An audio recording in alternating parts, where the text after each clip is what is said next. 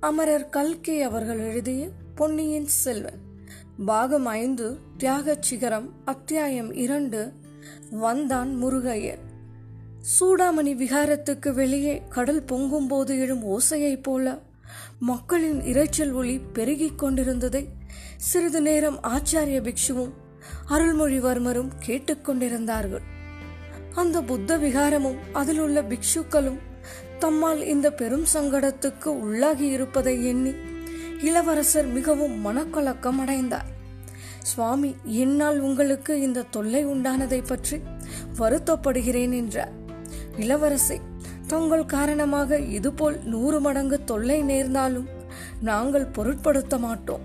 தாங்களும் தங்கள் குடும்பத்தாரும் எங்களுக்கு செய்திருக்கும் உதவிகளுக்கு இது ஒரு கைமாறாகுமா என்றார் பிக்ஷு. அது மட்டுமல்ல இம்மாதிரி ஒளிவு மறைவாக காரியம் செய்வது எனக்கு எப்போதும் பிடிப்பது இல்லை. நான் இங்கு இருந்து கொண்டே எதற்காக இல்லை என்று சொல்ல வேண்டும். சத்தியத்துக்கு விரோதமான இந்த காரியத்தில் தங்களையும் எதற்காக நான் உட்படுத்த வேண்டும்?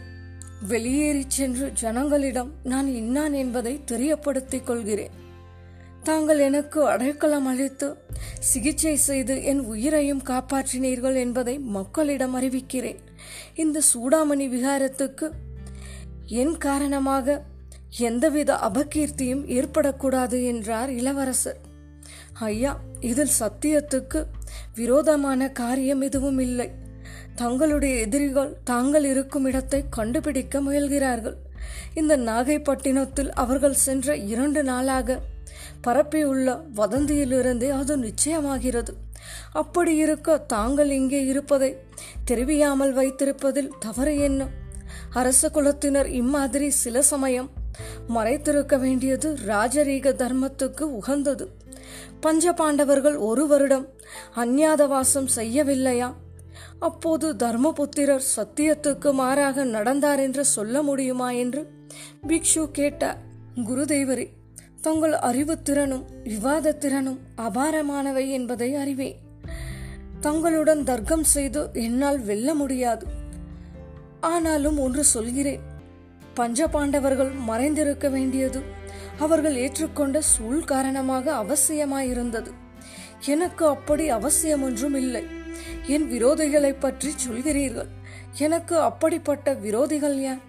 எதற்காக என்னை அவர்கள் விரோதிக்க வேண்டும்? எனக்கும் ராஜ்யம் ஆளுவதில் சிறிதும் ஆசை இல்லை. இதையெல்லாம் நான் வெளியிட்டு சொல்லி அப்படி யாராவது எனக்கு எதிரிகள் இருந்தாலும் அவர்களையும் சிநேகிதர்களாக்கிக் கொள்வேன். என்னால் உங்களுக்கு தொந்தரவும் இல்லாமல் போகும். மக்களும் நான் உயிரோடு இருப்பது அறிந்து ஏதேனும் திருப்தி அடைவதாயிருந்தால் அடையட்டுமே. அதில் யாருக்கு என்ன நஷ்டம்? இளவரசி தாங்கள் சொல்வதுவெல்லாம் உண்மையே. தங்களுடைய நிலைமையில் நானும் அவ்விதமே எண்ணி நடந்து கொள்வேன். ஆனால் அதற்கு தடையாக நிற்பது தங்கள் திருச்சகோதரி குந்தவை பிராட்டிக்கு நாங்கள் கொடுத்திருக்கும் வாக்குறுதிதான். பழையாறை இளைய பிராட்டியை போன்ற அறிவிச்சிறந்த மாதரசி சோழ குலத்தில் தோன்றியது இல்லை என்று தாங்களே பலமுறை சொல்லி இருக்கிறீர்கள் வேறு எந்த ராஜகுலத்திலும் தோன்றியது இல்லை என்பது என் கருத்து.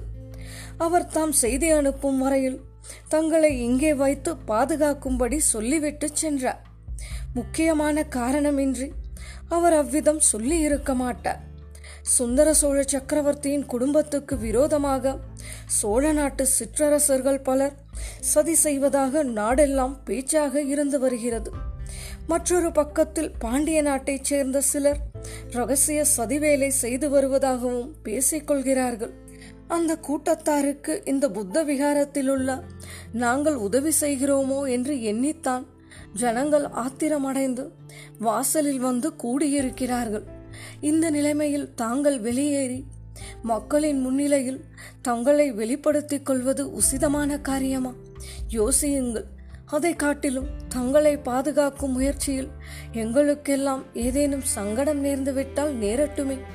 அதற்கு நாங்கள் ஒரு நாளும் பின்வாங்க போவது இல்லை இவ்வாறு தலைமை பிக்ஷு சொல்லிக் கொண்டிருந்த போது இன்னொரு இளம் சந்நியாசி அங்கே பரபரப்புடன் வந்தார். சுவாமி நிலைமை மிஞ்சி போய்விட்டது. ஆயிரக்கணக்கான மக்கள் சூழ்ந்து நின்று இளவரசரை பார்க்க வேண்டும் என்று கூச்சலிடுகிறார்கள். இளவரசர் இங்கே இல்லை என்று நாங்கள் எவ்வளவு சொல்லியும் பயனில்லை.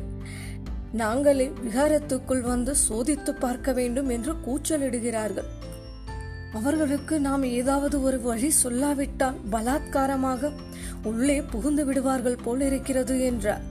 அவர்களுக்கு நாம் என்ன வழி சொல்ல முடியும்? புத்த பகவான் அவர்களுடைய மனதை மாற்ற ஏதேனும் வழி கூறினால்தான் உண்டு என்றார் தலைமை பிக்ஷு. இளவரசர் அப்போது குருதேவரே எனக்கு ஒரு வழி தோன்றுகிறது. கருணை கூர்ந்து கேட்க வேண்டும். தங்கள் சீடர்கள் நான் இங்கே இல்லை என்று ஜனங்களுக்கு சொல்லி இருக்கிறார்கள் இனி நான் ஜனங்களின் முன்னிலையில் போய் நின்றால் தங்கள் சீடர்களின் வாக்கை பொய்யாக்கியதாகவும் அதனால் ஒருவேளை ஜனங்களின் மூர்க்க ஆவேசம் அதிகமானாலும் ஆகலாம் என்றார் நிச்சயம் ஆகியே தீரும். அதன் பலனை நாங்கள் அனுபவிக்க வேண்டியதுதான் என்றார் பிக்ஷு. அதை காட்டிலும் தங்கள் சீடர்களுடைய வாக்கை நான் மெய்யாக்கி விடுகிறேன். இளவரசி தங்களால் கூட அது முடியாத காரியம் என்று நினைக்கிறேன். இவர்கள் சொன்னது சொன்னதுதானே. அதை எப்படி இனி மெய்யாக்க முடியும்? அதற்கு வழி இருக்கிறது. ஜனங்கள் இந்த விகாரத்துக்குள் புகுவதற்குள்ளே நான் இங்கிருந்து போய்விடலாம் அல்லவா? ஆஹா எங்களை காப்பாற்றிக் கொள்வதற்காக அத்தகைய பாவச் செயலை நாங்கள் செய்ய வேண்டுமா? தங்களை வெளியேற்ற வேண்டுமா? குருதேவரே இதில் பாவமும் இல்லை பழியும் இல்லை. இங்கிருந்து அரைக்காத தூரத்தில் ஆனைமங்கலத்தில் சோழ மாளிகை இருக்கிறது. அன்றைக்கு என் சகோதரியை பார்க்கச் சென்றபடி இப்போதும் உடனே கால்வாய் வழியே அங்கே போய்விடுகிறேன். பிறகு சௌகரியமான போது திரும்பி வந்துவிட்டால் போகிறது என்று சொன்னார் இளவரசர். ஆச்சாரிய பிக்ஷுவுக்கு இளவரசர் கூறிய அந்த யோசனை பிடித்திருந்ததாக தோன்றியது. ஆம் அப்படி செய்தால் தங்களை உடனே வெளிப்படுத்திக் கொள்ள வேண்டிய அவசியம் இல்லாமல் போகும். தங்கள் தமக்கையின் கருத்தையும் நிறைவேற்றியது ஆகும். ஆனால் கால்வாய் விகாரத்திலிருந்து வெளியேறும் இடத்திலும் ஜனங்கள் நிற்கலாம் அல்லவா? அவர்கள் படகில் தாங்கள் போவதை பார்க்கக்கூடுமே என்றார். குருதேவரே அதற்கு ஓர் உபாயம் செய்ய முடியும். கூட்டத்தில் உள்ளவர்களில் யாரேனும் ஒருவன் விகாரத்திற்குள் வந்து தேடி பார்த்து கொள்ளலாம் என்று சொல்வோம் என்றார் இளம் பிக்ஷு. ஒருவன் வந்து பார்த்தால் போதாதா? அவன் வெளியிலே சென்று மற்றவர்களிடமும் சொல்ல மாட்டானா? என்றார் குரு. அவனை இங்கே கொஞ்சம் தாமதப்படுத்தி வைத்திருந்தால் அதற்குள் இருட்டிவிடும் இளவரசர் வெளியேற சௌகரியமாயிருக்கும். அது மட்டுமல்ல சீக்கிரத்தில் ஒரு பெரும் புயல் அடிக்கலாம் என்பதற்கு அறிகுறிகள் தென்படுகின்றன. இங்கிருந்து பார்க்கும்போதே கடல் அலைகள் மலை போல எழுகின்றன. கடலின் ஆரவாரமும் அதிகமாகி வருகிறது. புத்த பகவானுடைய கருணை எப்படி இருக்கிறதோ என்னமோ.